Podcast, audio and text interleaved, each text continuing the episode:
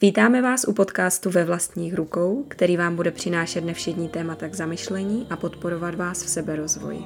Budeme sdílet životní transformace a příběhy lidí, kteří si dovolili jít vlastní cestou.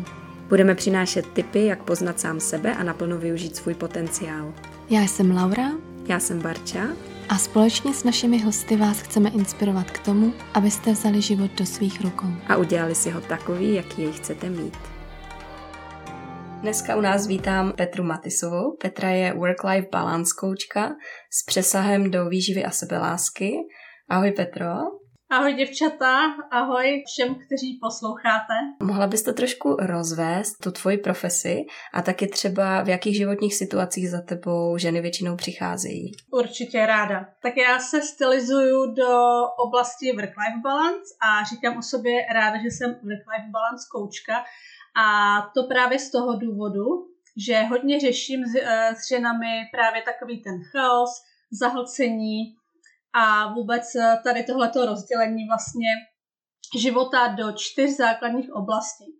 Eh, já jsem si to pro sebe rozdělila tak, že já rozlišuju čas na sebe, čas na rodinu, čas na domácnost a čas na biznis. A tohle to všechno vlastně tvoří ten náš život a to jsou všechno oblasti, ve kterých já těm ženám pomáhám a vlastně chci, aby si to nastavili do souladu, nebo uh, nechci to jenom já, chtějí to ty ženy, uh, tak aby jim to vlastně všechno fungovalo. A jak jsi se k tomu dostala? Můžeš nám popsat svoji cestu? Řekněme, jak to vypadalo u tebe doma předtím, než jsi dospěla k tomuto bodu. Tak já jsem se vlastně koučkou stala v roce 2017 to jsem absolvovala trénink koučů. A uh, vlastně určitě víte, že když někdo absolvuje výcvik koučů, tak se z něj stane takový ten obecný life coach. To znamená, že řeší takové ty obecné témata a dokáže poradit lidem nebo pomoci lidem v různých životních situacích. A já jsem uh, dlouho přemýšlela, jaká by mohla být vlastně ta moje specifikace, protože jsem se chtěla nějak odlišit a chtěla jsem uh, mít nějaké konkrétní téma. No a trvalo mi docela dlouho, než jsem to rozsekla a definitivně vlastně mi to téma vyplavalo na povrch uh, v loni a bylo to, když se mi narodil syn. Mm. Protože jakmile se žena jednou stane matkou, tak se naprosto změní vlastně ty její priority a ten čas na sebe a už, uh, už prostě nemá čas jenom uh, na sebe, případně na, na práci, na partnera, ale uh, spoustu toho času vlastně se věnuje tomu dítěti a najednou je to všechno úplně o něčem jiném. Takže takhle, takhle jsem se vlastně dostala k tomu svýmu tématu. Jo, no, že najednou už to není jenom takové, nějak se to udělá, ale prostě musí si ta žena začít ten život opravdu manažovat? Takhle to vnímáš?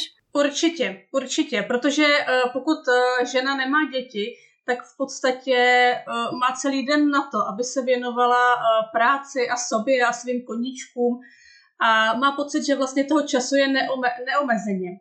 Jakmile se žena stane matkou, tak to malé dítě, známe to asi všechny, že, že prostě potřebuje ve, veškerý náš čas nebo většinu našeho času. A do toho je na začátku jako velice náročné věnovat se třeba nějaké, nějaké práci, jo, nebo i domácnosti, nebo partnerství. Tam prostě se to všechno velice rychle změní a pokud nechce, nechcete být v takové té roli jenom uh, maminky a starat se jenom o to dítě, ale chcete řešit i nějaké jiné oblasti svého života, tak tam vnímám velice důležité uh, si právě nastavit uh, tady ty oblasti a, a ty hranice a zapracovat na tom.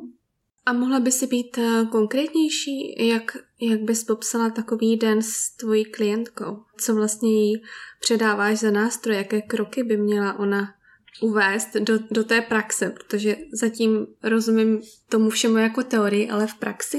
Já i ráda o sobě říkám, že pracuji vlastně s chaotičkama a s polochaotičkama. a nic jiného není, jo? určitě, určitě je, ale tady ty ženy více ocení tu pomoc a dokážu jim více předat. Jo, protože vlastně já hodně funguju z takového toho řádu a harmonie a pokud je někdo v chaosu, byť třeba mírném, tak eh, mu dokážu toho víc předat, než pokud v tom chaosu není. Ale ono jasně, ono to všechno zní jako velice uh, teoreticky a do té praxe to s tou konkrétní klientkou vždycky převádíme tak, eh, že je to jako velice individuální. Jestli chce pracovat třeba 10 hodin týdně, anebo 20 hodin týdně. Jo, jestli má děti doma, anebo má nějaké hlídání, nebo děti chodí do školky, do školy.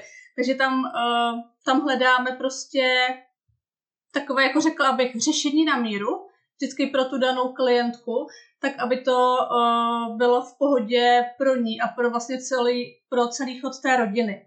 Jo, protože ono nejde instantně říct, musíte mít tolik času na to, tolik času na to, to, to není možné. Tam se to musí prostě zapasovat do konkrétního harmonogramu té rodiny a je velice důležité, co vlastně ta klientka od toho očekává, co chce, jo, jaký jsou, jaký jsou ty její životní priority nebo ty, ty životní cíle, to se jako hodně liší. Můžeš jenom sdělit nějaké příklady, jaké mají ty klientky cíle? Můžou mít cíle buď takové uh, obecné, že se snaží si vyladit právě všechny ty čtyři oblasti, protože poslední dobu mám třeba hodně klientky uh, biznesové. Jsou to třeba podnikatelky, kterým jakoby dobře šlape uh, biznis, vydělává, funguje, uh, je to všechno super, ale najednou zjistí, že třeba opravdu uh, velice rychle vyrůstají a velmi často je někdo hlídá. Jo? Nebo třeba zjistí, že celý den jako téměř nejí a večer se jako nadlábnou, když už to dítě usne, protože dohánějí celý den. A nebo třeba zjistí, že za poslední půl rok třeba nepřečetli žádnou knihu.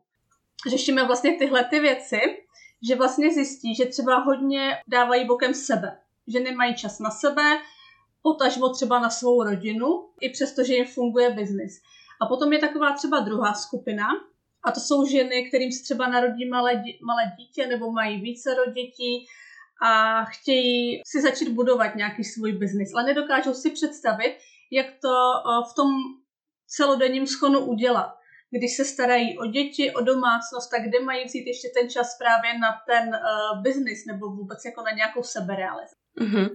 Já jsem měla vlastně podobnou otázku, ale trochu jinou. E, jestli za tebou přicházejí ženy s konkrétním cílem, anebo přicházejí spíše s takovým obecným, jako by jsem nespokojená, potřebuju, potřebuju trochu poradit. Mm-hmm. No ženy většinou přichází s takovým, řekla bych, polovičním cílem. Oni třeba přichází s tím, že nemají čas na sebe a třeba rádi by zhubli 10 kilo, nesítí se dobře ve svém těle, e, protože se zanedbávají, anebo třeba s tím, že nemají na sebe vůbec žádný prostor a my samozřejmě ten uh, cíl ladíme na těch uh, sezeních. Mm-hmm. Konkrétně třeba na začátku, úplně na tom prvním sezení, se snažíme vydefinovat si právě nějaké ty cíle, aby si to ta, ta klientka nebo ta žena dokázala pojmenovat. Takže řekla by si, že je to mýtus, anebo je to možnost, že jakoby ta žena může mít všechno, ten skvělý biznis, svoji rodinu, na kterou má čas i zdravou životosprávu. To je krásná otázka, protože ono to podle mě skloubit jde. Ale. Ale.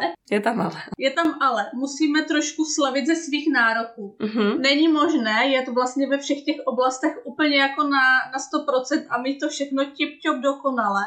A navíc ještě zároveň, že? A navíc zároveň, ale já tam zatím vidím jakoby i problém toho perfekcionismu, jo? Když přijde žena a chce tohle mít úplně jako tip-top, a já říkám ano, jde to všechno zvládnout, ale nebude to, nebude to všechno úplně dokonale, ale jde to udělat tak, aby ta žena v tom byla v pohodě, aby se v tom cítila dobře a aby dlouhodobě se cítila právě v pohodě ve všech těch oblastech.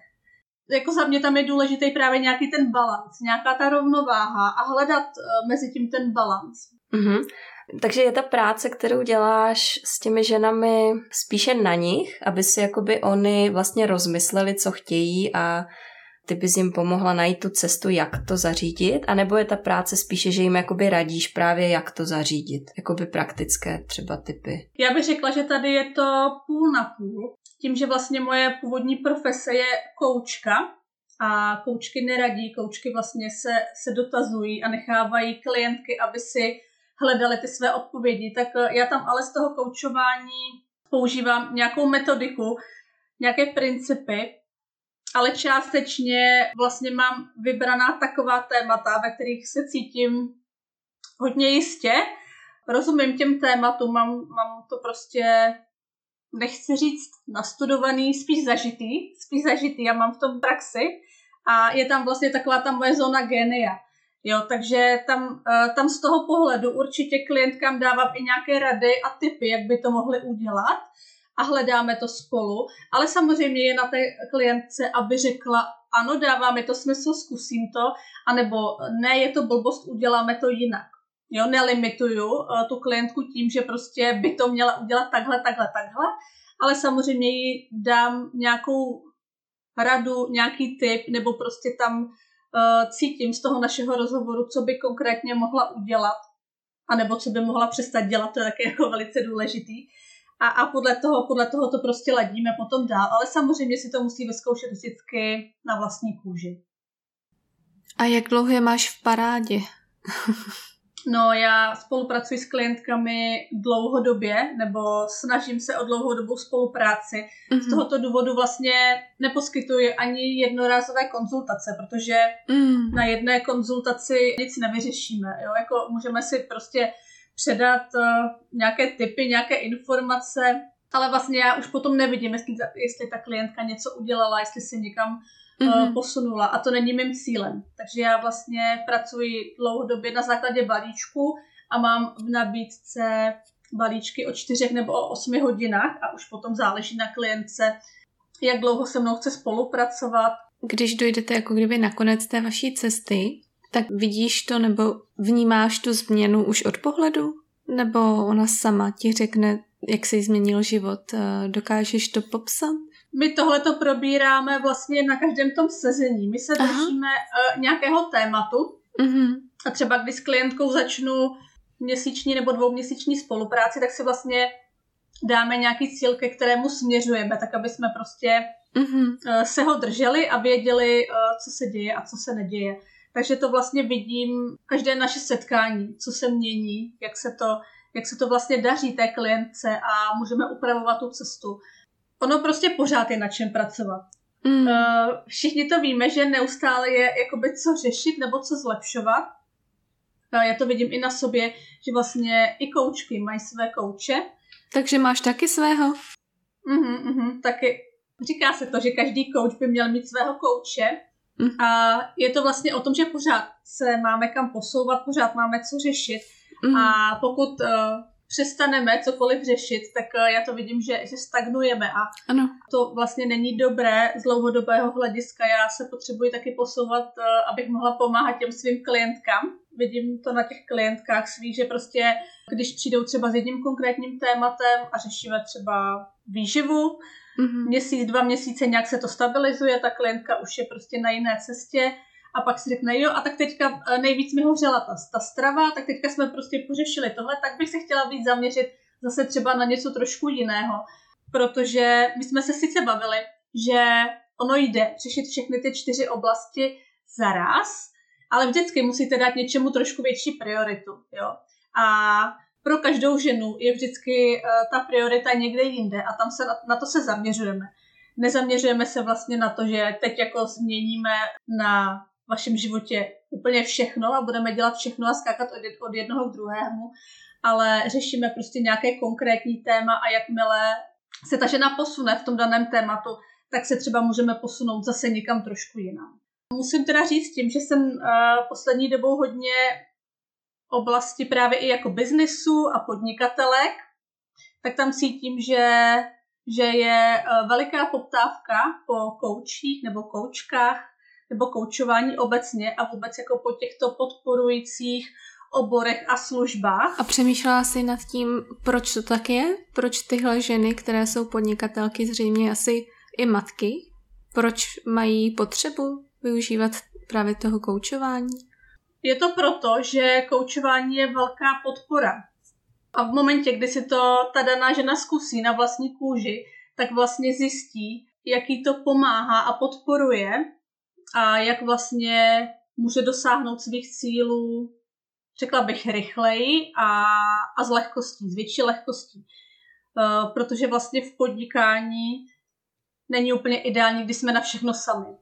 Mm-hmm. A jakmile uh, dospějeme do fáze, že si umíme říct o tu pomoc a umíme tu pomoc přijmout, tak se nám daří mnohem víc, než když prostě se snažíme všechno udělat a vymyslet sami. Protože my jsme my jsme omezený tím, že všechno vidíme přes nějaký ten svůj naučený filtr, ale ten coach, nebo ten správný coach, ten vlastně nemá ten filtr, nemá, nemá ty limity a rozšiřuje pohled nebo to vědomí těm klientům a proto vlastně, eh, když máte svého kouče, tak eh, máte najednou pocit, nebo měli byste mít pocit, že jako dokážete všechno. Hmm. Mě napadlo, jestli, uh, jestli nemáš třeba nějaké typy pro ten work-life balance, který bys mohla sdílet, který, já vím, že jsi řekla, že se to, že je to případ od případu, ale jestli je něco obecného, z čeho by mohla jako většina lidí si něco vzít.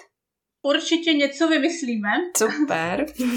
já strašně nerada obecňuju nebo jakoby generalizuju, protože vím, že se nemusím, nemusím se všem trefit do té noty. Ale co mě teďka napadlo a je velice důležité, tak uh, ono se pořád říká o tom, že bychom měli dělat tohle, tohle, tohle, strašně moc věcí. A ono je i hodně důležité, ale zaměřit se na to, co nedělat. Mm-hmm. Jo. Než si vlastně vymýšlet pořád nějaké aktivity a činnosti, tak skutečně bych viděla jako základ, pokud se třeba někdo na to chce podívat sám, sám doma se sebou a, a nechce třeba na začátku si pozvat na pomoc nějakého odborníka, tak ať se zeptá sám sebe, jak by to všechno ve svém životě mohl zjednodušit. Mm-hmm. A jaké věci by mohl přestat dělat. Co vypustit. Přesně tak. Protože, jak jsem řekla, ono je strašně jednoduchý si říct, uh, budu dělat tohle, tohle, tohle, napsat si to-do list o, o 100 úkolech mm-hmm. a večer se, večer se bičovat za to, že teda jsme jich stihli jenom 80 a 20 ne.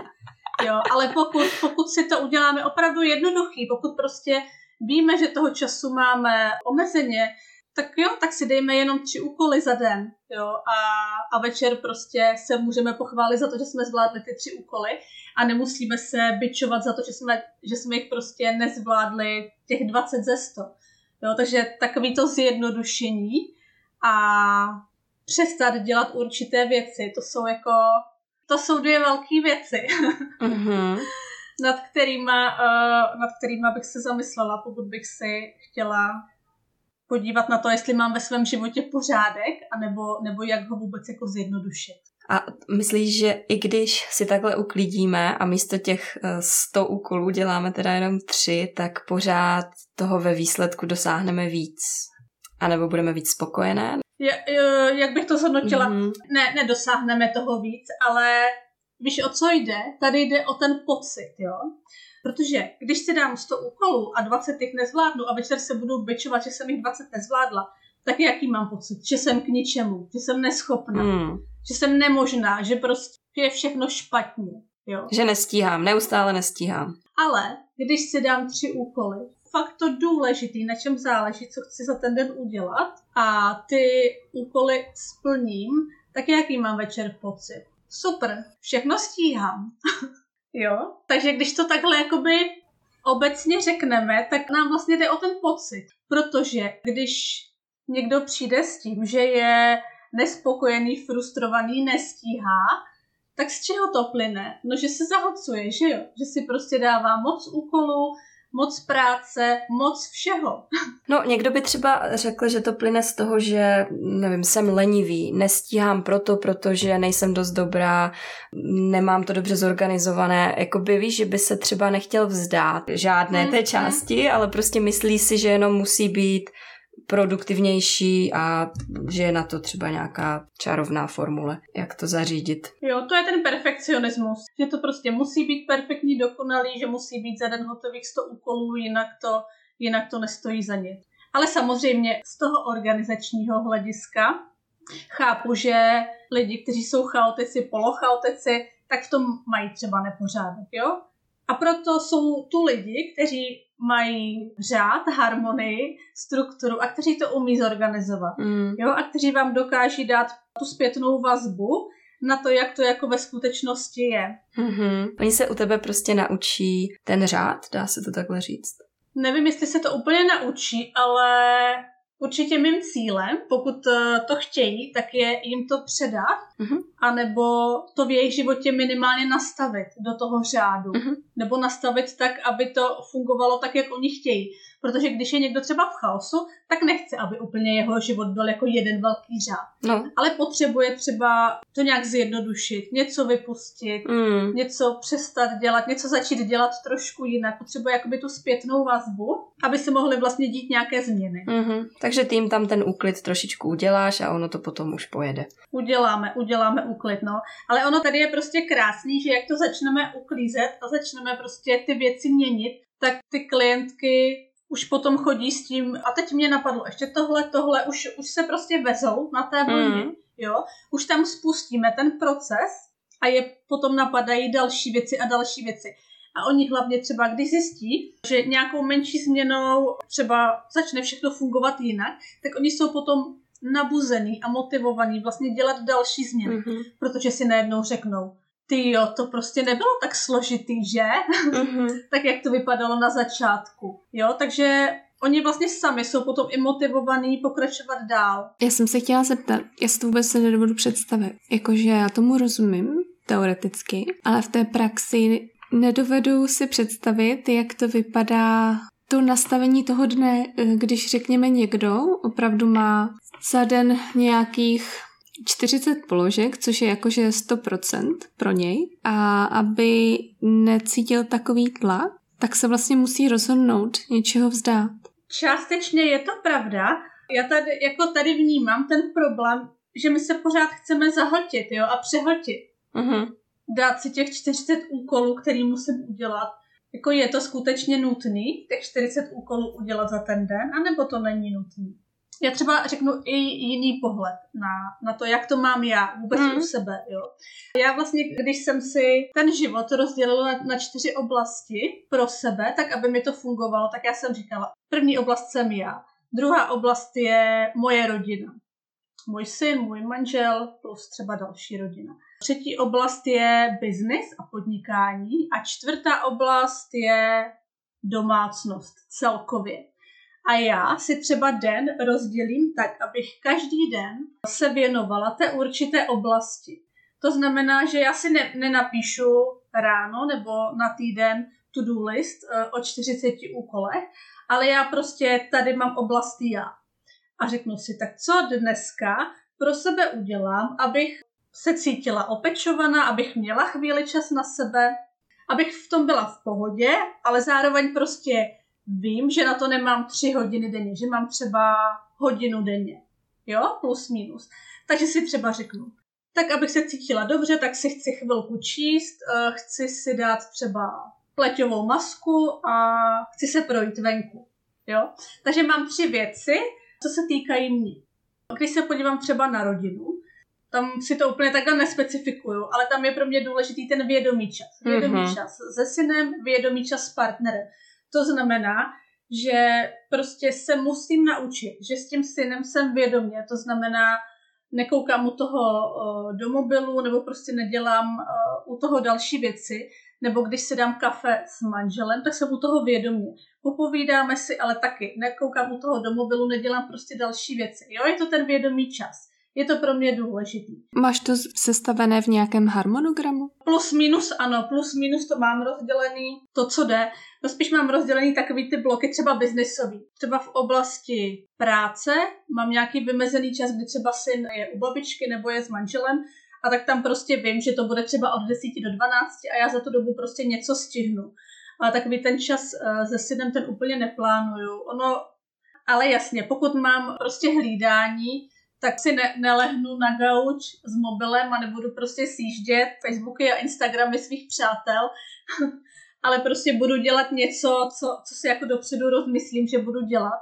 A nebo jasně, můžu si i lehnout na gauč a mít to takový ten čas pro sebe a říct si, fajn, teďka třeba budu odpočívat a nebudu dělat vůbec nic, ale u mě je to zase o tom vědomém rozhodnutí. Takže vlastně tvůj den je víceméně velice organizovaný? Já to mám plus minus naplánované, ale není to úplně stoprocentní plán, protože vím, že by mi v tom zase nebylo dobře, kdyby něco nevyšlo. Jo, to je, uh, ono je to prostě taky o tom, aby jsme v tom nebyli frustrovaní my jako ženy. Mm-hmm. Jo, protože pokud uh, si naplánuju jako hodně úkolů a řeknu si, tak to udělám, uh, až bude syn spát, tak prostě se stane třeba to, že vůbec spát jako nechce sám, nebo, nebo je nějaký problém, jo.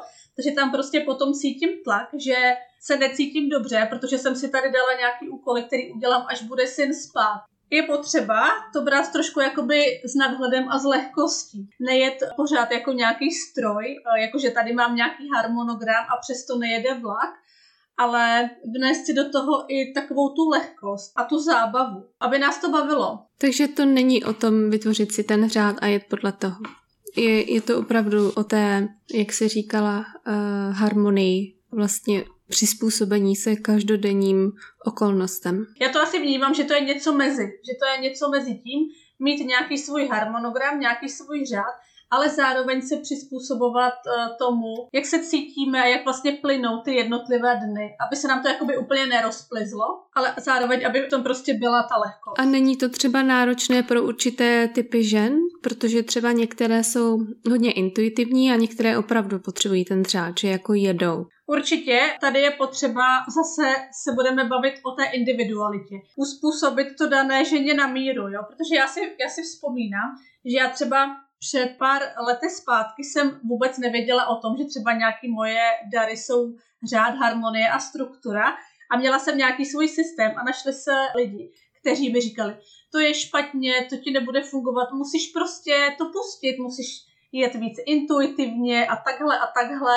A já jsem se v tom pořád jako nemohla nějak najít a ono mi to dává smysl až teďka zpětně, jo, protože pokud je někdo stělesněný řád a harmonie, tak jako těžko bude fungovat úplně opačně, když je to jeho přirozenost, jo.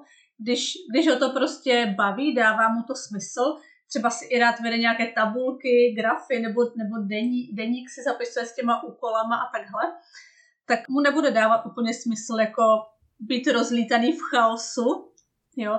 A to samý zase naopak, když bude žena úplná chaotička, ale bude jí v tom dobře, ji povedu třeba úplně jemně do té harmonie a do toho řádu, nebo do té harmonie ano, ale do toho řádu velice jemně, tak aby jí v tom bylo dobře, protože kdybych ji do toho vedla hodně a snažila se jí udělat právě nějakou strukturu, která by nebyla její, no tak uh, by se v tom necítila fajn, že jo, ta spolupráce by prostě nebyla dobrá. Já tady k tomu taky můžu něco sdílet, vlastně jak jsme mluvili o tom řádu versus chaosu, tak já mám spíš tendenci, ne, nechci říct, že mám tendenci k chaosu, protože já jako zvládám řád, ale já mám strašně ráda svoji svobodu. Takže já jakoby to, že mám třeba nějaký plný diář, než bych měla nějaký diář, ale kdybych ho měla a měla ho plný, tak mě to opravdu jako, to mě stresuje teda. Že tam nemám tu možnost vybrat si, že mám prostě ten život moc naplánovaný, jako nalajnovaný. Práci to samozřejmě takhle jako musím mít často, ale svůj volný čas třeba už nerad takovýmhle způsobem ohraničuju. Ale je tam to ale.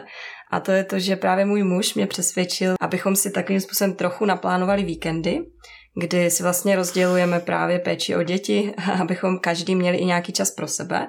Takže pravidelně, opravdu každý týden úplně to děláme stejně. A máme tam vyhrazený ten čas prostě přesně od tolika do tolika hodin v sobotu nebo v neděli, kdy jeden z nás se stará o děti a ten druhý nemá žádnou pracovní činnost, ale opravdu může dělat cokoliv jako sám pro sebe.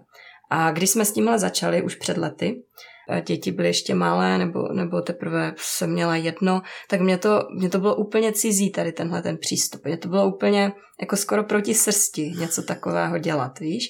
Byla jsem zvyklá prostě udělat si čas pro sebe, když na to mám chuť a ne v neděli odpoledne. Jak víš, bylo to strašně divné pro mě, ale velice brzo se to ukázalo jako skvělá strategie s těma dětma, protože kdybychom to takto neměli, tak jsem si úplně jistá, že bych si vždycky našla něco, jak říkáš, jakoby nějaký ten to-do list a něco jiného, co bych místo toho dělala. Něco pro domácnost nebo něco s těma dětma. A ten čas sama pro sebe bych si tam asi nevyhradila. A vlastně by to dopadlo tak, že bych nakonec žádný pořádně neměla, anebo jenom jako 10 minut tady, 10 minut tam. A takhle mám třeba celé odpoledne a nemývám žádný konkrétní plán na to odpoledne a to je na tom právě nejkrásnější, protože mi to splňuje takovou tu potřebu té svobody, kterou si jako aspoň trošičku ještě zachovávám i, i s tou rodinou a prací. Mm-hmm, jo, to je krásný pohled a i jako jste si to hezky nastavili, Ono prostě s dětma se určité věci musí naplánovat, i když ti to třeba na začátku nedává úplně smysl, tak se mi strašně líbí, jak si tam vystihla to, že to je ten tvůj čas pro sebe. Jo, že i když ho máš nějak ohraničený, tak ale je to tvůj čas pro sebe. A právě tady bych chtěla říct, dělají ženy tu největší chybu. jo, že oni nemají ten čas pro sebe a oni třeba mají tu možnost, že jsou bez dětí ale co oni, že jo? Tak oni jdou vyprat, umít okna, vytřít podlahy, prostě něco takového. Ale ty ženy nesedou si třeba s knížkou, nebo nejdou na procházku, nebo nedají si vanu, ne, neudělají si ten čas pro sebe. Jo, a potom právě vzniká taková ta frustrace, že jo? jo a přitom, uh, přitom to prostě jde nastavit. Proč myslíš, že je nutné mít čas na sebe? Přesně to jsem se chtěla zeptat. Se vlastně při tom děje, při tom čase na sebe? Moje jako velký téma mimo work-life balance je sebeláska. A ono to vlastně spolu velice koresponduje, protože u té sebelásky vlastně všechno začíná. Když se nemáme rádi uh, my sami, tak nám v životě nefunguje všechno tak, jak bychom si představovali. A my, aby jsme se dokázali postarat právě o tu svoji rodinu a o všechny, tak se musíme postarat nejdřív sami o sebe. A my si vlastně tu starost o sebe můžeme zajistit tím, že na sebe budeme mít ten, ten čas. Jo? Že se sami sobě budeme věnovat. Ale nemůže to být tak, že to uděláme, až nám jednou týdně zbyde pět minut večer. Musíme si ten čas na sebe udělat hnedka, nebo si ho nějakým způsobem naplánovat. Protože když to neděláme, tak co přichází? Vztek, frustrace, vina, pocit nespokojenosti a je to taková časovaná bomba, že, že jo, která prostě jednou bouchne a možná některé z vás eh, znají takový ten pocit, kdy doma vylítnete na manžela nebo na někoho, kdo je zrovna při ruce a vylítnete z kůži, že už toho prostě máte dost, že se o všechny staráte, ale nemáte vůbec žádný prostor na sebe a cítíte se jako služka ve své vlastní domácnosti. To prostě vzniká kvůli tomu, že nemáme ten čas na sebe a že se neopečováváme pravidelně. Ta pravidelnost je jako základ. Prostě musíme. Jo, určitě. Pro mě ta pravidelnost je jako velice důležitá, protože když to budu dělat jednou týdně v neděli, jak se budu dosycovat po, po ten zbytek toho týdne? Ale pozor, v neděli 7 hodin, to není pět mm-hmm, minut. Jo, jasně. Někomu vyhovuje mít jednou týdně třeba takovýhle větší blok a někdo prostě nemá ten prostor, a tak je prostě pro něj OK, když má každý den třeba půl hodiny. A ani to třeba není v kuse, třeba to je ráno 15 minut, večer 15 minut. Ale i, i ta půl hodina denně je OK pro to, aby nám bylo dobře. Takže jak jsi mluvila o těch čtyřech kategoriích a že každá žena má ty priority trochu jiné, tak vlastně říkáš, že tahle ta se nedá příliš upozaďovat? Já věřím, že je nutná. Že vlastně my sami o sebe bychom se měli postarat jako první. ne jako poslední, jak to, jak to mají některé ženy, ale opravdu jako první.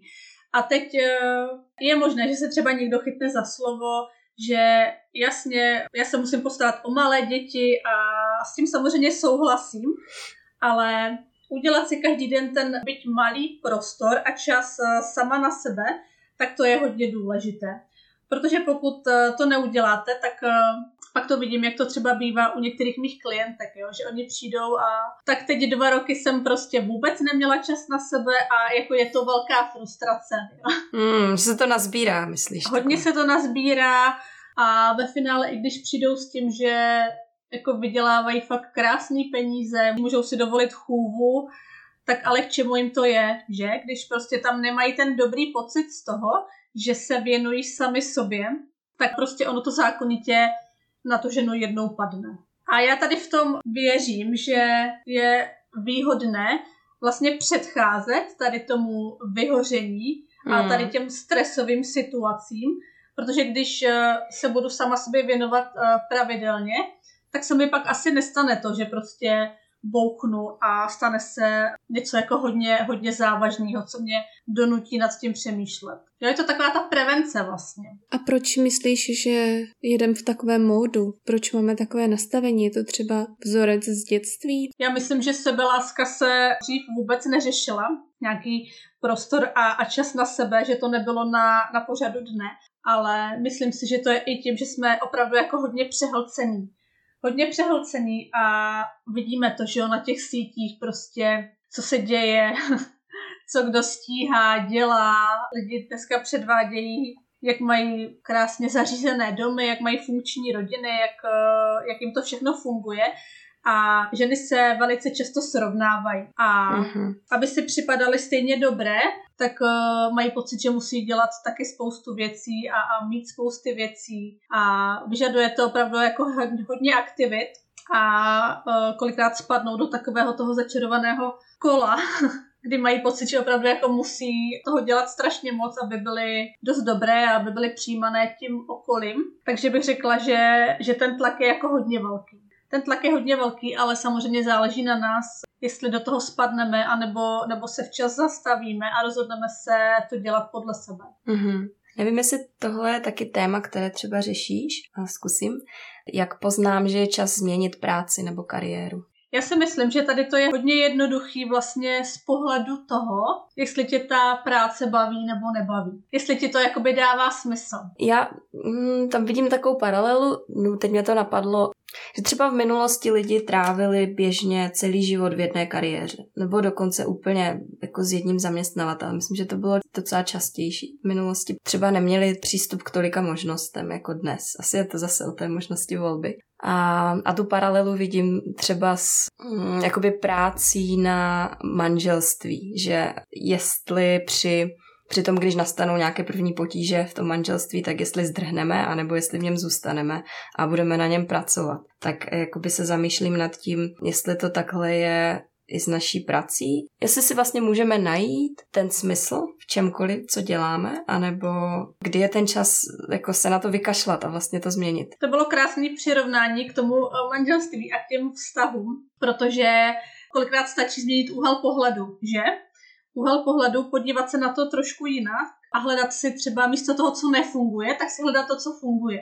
A na tom vlastně pracovat, to rozvíjet. A samozřejmě se na to dá dívat i z hlediska té práce nebo té kariéry. Já si ale myslím, že dneska jsou velké možnosti v tom si uh, třeba zjistit, co jsou vlastně naše individuální kvality, co vlastně nám jde dobře a co naopak ne, v čem bychom se měli uh, rozvíjet a kde je vlastně ta naše zóna genia a co jsou třeba věci, které bychom dělat neměli. Mm-hmm. A když uh, tady to všechno poskládáme, tak nám určitě z toho vznikne nějaký výsledek. A když se na to podíváme ještě z hlediska toho, jestli vlastně třeba ta práce ladí k našemu životnímu stylu, jestli nám to dává smysl, jo, vůbec jako vnitřní. Dává mi smysl pracovat tady pro tuhleto firmu, prodávat tohleto zboží, jo, nebo komunikovat eh, s lidmi. Baví mě to, jako vidím v tom nějaký, nějaký smysl, nějaký význam. Já věřím, že když si dovolíme ptát se sami sebe tady na tyhle ty otázky, tak začnou chodit ty odpovědi. Děkuji, to byla krásná odpověď, tak jsem ráda, že jsem se na to zeptala. Když za tebou přijdeme a řekneme ti, Peťo, my jsme v téhle situaci. Vidíš tam skrz eh, tvého bez filtru, co my nevidíme? Já myslím, že taková ta indicie hodně velká je to nadšení, nebo vůbec to, jak o tom ten člověk mluví. Když třeba mluví jakoby s radostí nebo se zaujetím vůbec o to téma, tak eh, je tam nějaká provázanost, ale když prostě mluví, tak jako je úplně jako zničený a mluví třeba potichu a, a jako vyhýbá se třeba i nějakým odpovědím, tak tam tam je jako něco špatně. A když tam je něco špatně, to může jenom znamenat, že se to třeba musí opravit.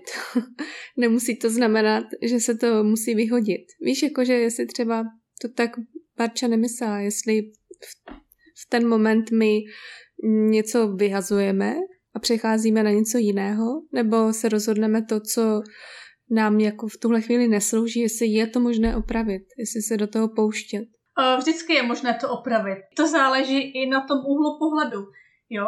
Eh, já když přece za někým přijdu s tím, že věřím tomu, že to třeba jde opravit, že možná ještě nevím jak, ale že to nějak jde opravit, tak to vždycky jde opravit. Jo, ale pokud tam přijdu s tím přesvědčením, že už je to jako celý uh, špatný a rozbitý a že chci od toho prostě utíct, tak samozřejmě tady z té pozice jednám. Ale já se chci pořád vrátit k tomu, jestli ty to dokážeš rozpoznat, jestli ta situace je rozbitá na spravení nebo je na vyhození. Jestli z tvé pozice ty to dokážeš rozklíčovat. Ne, že s tím ona už přijde, ona přijde s dvěma variantama a neví, která z nich to je. No to je právě na ten třeba life coaching. Takový to, že mám třeba dvě varianty a nevím, pro kterou se rozhodnout. Mm-hmm. Tady je opravdu potřeba jakoby rozpitvat tu danou situaci, protože já tady jako vidím, že tam může být třeba i, i vytváření zástupného problému, jo. A to se ukáže třeba až když se jde do hloubky právě v tom koučování a to třeba ani nevyplyne na té jedné hodině, tam prostě je potřeba víc času, jo. Ale když to teďka jenom s obecním, tak se může stát, že třeba já jsem eh, nespokojená doma, protože mi tam něco nefunguje, ale protože to nechci vidět a je to téma pro mě tak jako strašně nebezpečný, nechci se v něm šťourat, tak uh, radši tu svou plnou pozornost směřuju třeba do té práce a najednou tam prostě vidím uh, něco špatně a chci utíct z těch problémů v tom vztahu, tak prostě plnou energii věnuju tomu, že teďka teda budu řešit, jestli ta práce OK nebo ne. jo, ale přitom třeba na té vnitřní úrovni potřebuju řešit úplně něco jiného. Jo, a to jsem řekla třeba takový jakoby příklad, jeden z mnoha, eh, jak to ve skutečnosti může být. Mm, že je to vlastně symptom něčeho jiného. Mm. A to, že změníme tu práci, nám vlastně nevyřeší ten no, problém, no, protože tak, my no. ho pořád mm. budeme dále mít i v té nové práci. Mm. I když třeba nějakou chviličku se budeme cítit lépe, protože budeme mít něco nového mm. najednou. Jo, jo. A to je potřeba rozpitvat, jo, tam prostě záleží. Třeba jsme v té práci nespokojení i s tím, že si třeba myslíme, že, že je k nám třeba šéf nespravedlivý, jo. Ale my, když tady s tím nastavením půjdeme do jiné práce, tak co tam bude? Zase nespravedlivý šéf, že jo? Jo, takže ta, to prostě uh, nikdy to není o tom, že jestli ta, ta práce je jako jenom dobrá nebo špatná, vždycky je zatím jako daleko, daleko víc. Napadá mě jako, no, že žádná jednoduchá řešení neexistují. Ale rozhodně, rozhodně vidím jakoby tu hodnotu toho, že tu svoji situaci vůbec sdílíš s někým dalším, kdo se soustředí na to, aby ti pomohl k, k řešení tak eh, ty se můžeš dostat za tu svoji subjektivitu. Ať máš jakýkoliv filtr na těch svých brýlích, tak ten coach ti pomůže buď ty brýle sundat, anebo jako opravdu tě přesvědčit, že je máš aspoň. Mm-hmm. Protože ten coach ti bude pokládat otázky, které si nepoložíš, že jo? A mm. ono kolikrát už jenom to, že vlastně o tom mluvíš, že o té situaci přemýšlíš na, na hlas, tak si to vlastně skládáš, tak to je to, co ti tam pomáhá a to jsou právě ty tvoje vlastní odpovědi, že jo? Ale právě na otázky, které ti položí někdo jiný než si ty. No, já mám práci na plný úvazek 100%, pak mám dvě malé děti, dva a čtyři roky a potom třeba dělám tenhle podcast, což zabere docela hodně času. vlastně to mě ještě přivádí k otázce, jestli takováhle situace je udržitelná, anebo jestli bys doporučila něco vyhodit, jak říkáš, jak říkáš, eh, že se soustředíš často na ten úklid v životě těch svých klientů. No to záleží na tobě, jak se v tom cítíš. No tak cítím se jako mírně zahlcená. No, jestli je pro to, to pro tebe udržitelný a jestli se v tom cítíš jakoby mírně zahlcená, Jo, tak pak je třeba čas proskoumat, jaký by to bylo, kdyby, kdyby si z toho něco vyhodila. Takže řešení na zahlcení není jako lépe si to přeskládat. Řešení na zahlcení většinou je něco vyhodit. No, to přeskládání, jako to jsou takový, řekla bych, kosmetický úpravy, jo. Ale takový ano. ty jako to, co mm. jde fakt do hloubky, tak to je prostě to vyhození, jo. To, to jako přestat ty věci dělat, no. Není to vždycky úplně jednoduchý, ale pokud budeme jenom jako někde něco přeskládávat, že jo, tak to úplně jako velký efekt nepřinese. Takže je to zase jsme u té Marie Kondo. Myslím, že už jsme ji zmínili někde v nějakém jiné podcastové epizodě, ale úplně jsme to nevysvětlili. To asi znáš, Petr, že? Marie Kondo. Znám a právě já mám na to i zase trošku jakoby jiný názor. Tak ještě vysvětleme, co to je, mm-hmm. jenom proto, kdyby to někdo, kdyby to někdo neznal. To nejsem, nevím, jestli jsem úplně ta pravá na vysvětlení, ale Marie Kondo je vlastně expertka na, na úklid a na to, jak si vlastně udělat doma pořádek. A vlastně ta kniha, kterou jsem četla, tak eh, je vlastně o zjednodušování a o tom, jak si doma uklidit, jak vyhodit vlastně všechny nepotřebné ano. věci. Je to hodně o vyhazování. Je to o vyhazování, ano. A ona třeba funguje stylem, eh, který vyžaduje velkou časovou dotaci na začátku. Jo, takový to, že teď mm-hmm. si mám donést na hromadu všechny knihy z celého domu a ty probrat, tak uh, jako je to fajn, pokud uh, máš na to třeba několik hodin denně, jo. Ale někoho může takový velký úkol totálně rozsekat a nebude schopen sehnout z místa. Jo. Takže prostě pro někoho bude lepší, než udělat takovou jednu velkou věc, tak bude lepší ty věci dělat po částech, i přesto, že to Marie Kondo nedoporučuje. Ale pokud já prostě každý den uklidím jeden šuplík nebo jednu poličku a budu to dělat eh, pravidelně, dvakrát, třikrát za týden, tak jak velkou práci za rok udělám, že ohromnou. Ale pokud prostě si nenajdu za ten rok těch několik hodin v kuse, abych to udělala, ten uh, velký úklid, no tak se nedostanu nikam. Mm-hmm. Jo. Je to zase nějaká jakoby jedna obecná strategie, ale nemůžu rozhodně říct, že by byla vhodná pro všechny. Ale jinak se dá říct, že jako podobný úklid vlastně si člověk musí udělat i v životě, nejenom ve svém domě. Určitě je to potřeba. Ale právě kolikrát na to eh, jde jít eh, tím stylem právě, že to děláme po menších částech, tak aby nám v tom bylo příjemně mm-hmm. a aby jsme eh, neměli pocit, že musíme teďka udělat jako hodně velký skok, který je pro nás nepředstavitelný, tak je, je dobrý jít třeba po těch jednotlivých krůčcích, malých. Já to tak dělám, protože já vlastně jsem Marie Kondo hmm. četla, viděla jsem její program a tím, jak já mám nabitý program, já si nedokážu představit, že bych celý den uklízela. Tím neudělám vůbec nic. Takže já vlastně každý den, nebo každý den, když mám čas, tak vždycky, jak říkáš, třeba uklidím jeden šuplik a vím, na konci dne je, já jsem dneska něco ukončila nebo jsem něco dosáhla. A pro mě ten jeden šuplík je jakože výkon. Já to, co si pamatuju z té Marie Kondo, tak tam byl důvod k tomu. A ten důvod byl, že abys vlastně našla, jak jsi říkala, na, našla všechny věci uh, stejného typu z toho domu. To znamená to, že ty všechny ty věci přineseš na jednu hromadu. To je takový ten psychologický trik, že prostě uvidíš, kolik toho máš. Že třeba kolik máš, já nevím co, šátků na krk, že třeba kdyby si dělala ten úklid jenom v jednom šuplíku, tak tam máš jenom jeden šátek a jako nepřijde ti to, že tam je navíc, ale když si ty šátky přineseš z celého toho bytu a zjistíš, že jich máš třeba 50 a že vlastně šátky nikdy nenosíš, tak najednou můžeš jako takhle úplně všechno vyhodit na jedno. Pořád je to ta, ta jakoby velká věc, jo, přinést těch 50 šátků na tu jednu hromadu ale pokud to budeme odkládat s tím, že to nikdy neuděláme, tak pak je skutečně jako lepší to dělat po menších částech. A já třeba, mi se ta kniha velice líbila, ale já to dělám úplně stejně, Laura, jako si říkala ty. Prostě každý den něco malého, jo, protože upřímně, až budu mít uh, tři hodiny času v kuse, tak je nechci strávit velkým úklidem. pokud to někomu dává smysl, tak uh, ať to udělá, ale pokud, pokud ne, tak prostě může hledat nějaký jiný varianty. Jaké je tvé poslání? To, čemu se věnuješ, tak eh, co tě naplňuje? Nebo čeho by si chtěla dosáhnout, když si sedneš jako 80-letá babička a řekneš si, je, já se cítím úplně skvěle, protože jsem udělala tohle. Tak uh, pro mě hodně důležitý je vlastně žít to, co učím. A to je pro mě taky hodně velká škola. A je to vlastně takový ten můj work-life balance každý den. Udržitelný. Eh, nesklouznout k tomu, že budou třeba jenom hodně pracovat nebo jenom eh, hodně dělat určitou jednu věc, ale právě skutečně hledat tu rovnováhu v tom každodenním životě a užívat si to. Užívat si to vlastně sama se sebou, se svojí rodinou a mít v tom tu radost a tu lehkost. A daří se ti to, Peťo? Řekla bych, že z většiny ano. Samozřejmě Myslím si, že každý máme občas den, kdy se probudíme a máme pocit, že všechno je špatně a, a že nic nefunguje a že to všechno je jako zbytečný.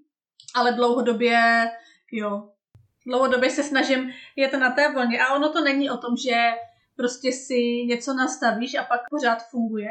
Ale ta rovnováha se musí vlastně hledat každý den. Uh, jo, musíš tak, jak ti prostě přichází do života jednotlivé zkoušky, tak v tom prostě balancovat, hledat tam ten balans. Mm-hmm. To souhlasím.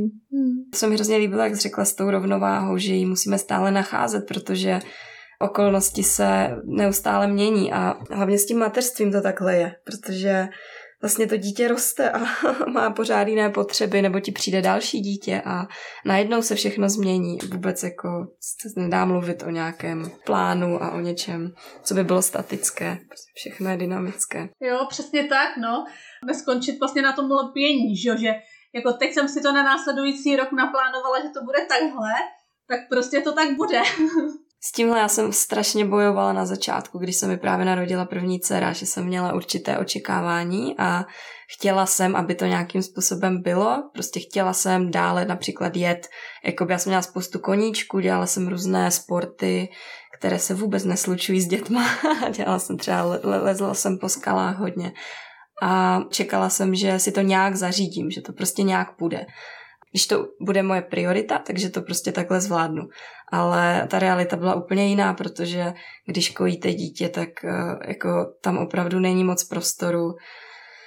Tam není pak prostor na nic, že jo? Vy prostě musíte jet ten uh, rytmus toho dítěte. A to bylo strašné zklamání pro mě, protože jsem najednou viděla, že ta realita jako se nedá ohnout takovým způsobem, aby aby to bylo tak, jak já jsem chtěla. A musela jsem se s tím nějak srovnat a trvalo mi to vlastně strašně dlouho. To je o tom, že jo, jak jsme říkali, že ono to jde nějak si udělat v tom ten balans, ale nejde dělat úplně všechno, že jo, nejde dělat všechno stejně. Ano, nejdou zázraky, no, no, prostě no. ano. Někdy ten problém je to očekávání nebo jako ten nerealistický cíl. Já jsem asi jako vůbec nevěděla, o čem ty děti jsou, takže pro mě to bylo velké překvapení.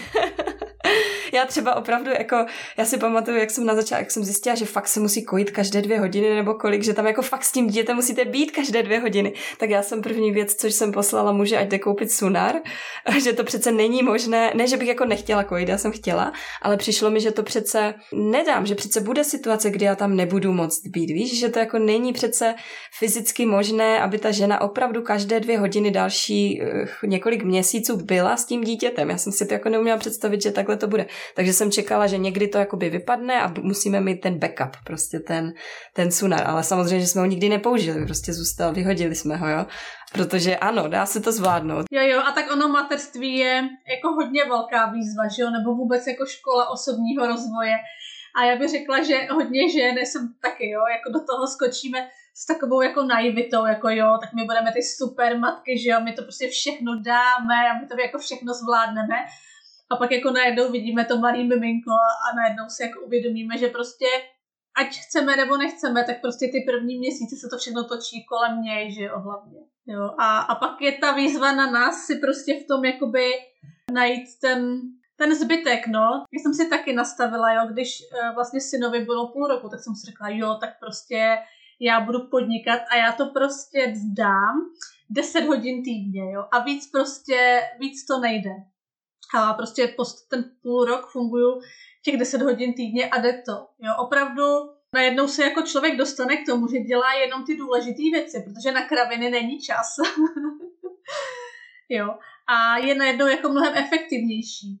A já cítím, že teďka prostě moje podnikání je mnohem silnější než dva, tři roky zpátky, kdy jsem toho času měla neuvěřitelně mnoho ale ve finále pořád o, přemýšlela, mám, nemám, chce se mi, nechce se mi, že jo.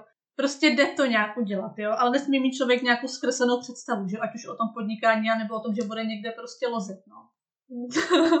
Moc krát ti děkujem za rozhovor. Děkujeme, Peti. Já děkuju, děkuji za pozvání.